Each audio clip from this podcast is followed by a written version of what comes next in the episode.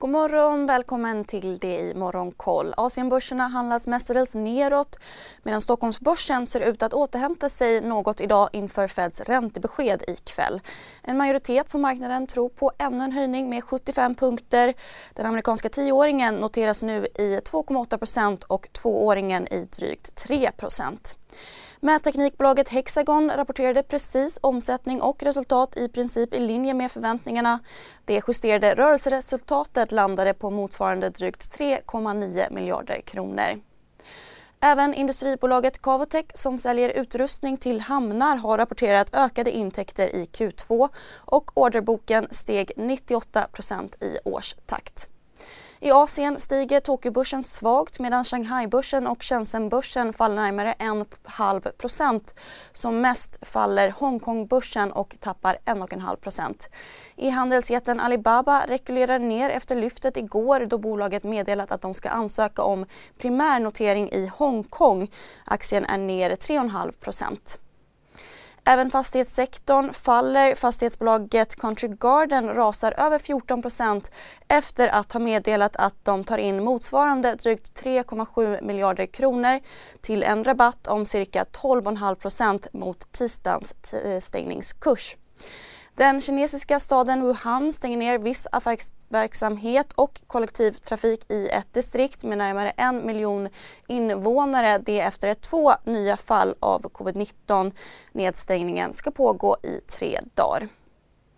Samtidigt återhämtade sig vinsterna i kinesiska industriföretag i juni efter två månaders nedgång. Vinsterna... I de sekunderna när jag är i luften så är det en kamp på liv och död. I Spotlights serie Vinnarskallarna minns stjärnorna själva de dramatiska svenska sportögonblicken. Hör Anja Persson berätta om när hon kraschade i OS-backen men reste sig igen. Jag ville vinna över berget. Vinnarskallarna. Nytt avsnitt varje fredag. Sök efter podden Spotlight steg 0,8% i årstakt vilket ska bero på att landet lättat på tidigare nedstängningar. I Australien nådde inflationen i det andra kvartalet den högsta nivån på 21 år och steg 6,1% i årstakt. Så till USA där börserna avslutade dagen neråt igår efter flera tunga rapporter.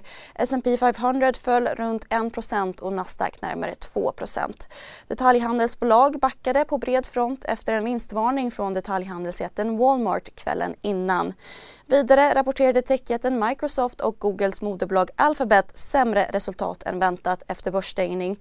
Alphabet steg ändå 2,5% i efterhanden medan Microsoft föll runt 1% Sportklädesbolaget Adidas vinstvarnade och skruvade ner helårsprognosen. Kinas nedstängningar spås fortsätta tynga försäljningen. Bolaget flaggade även för en globalt minskad efterfrågan bland konsumenterna.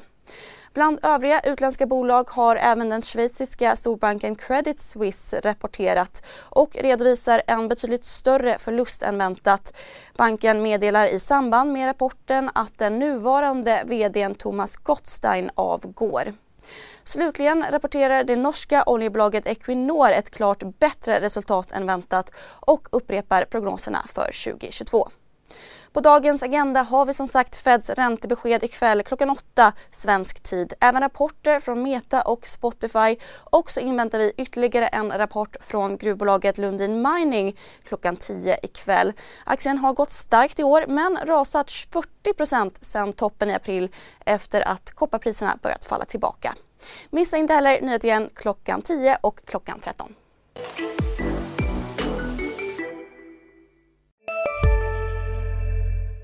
Med en värld i gungning blir det viktigare än någonsin med kunskap och diskussion.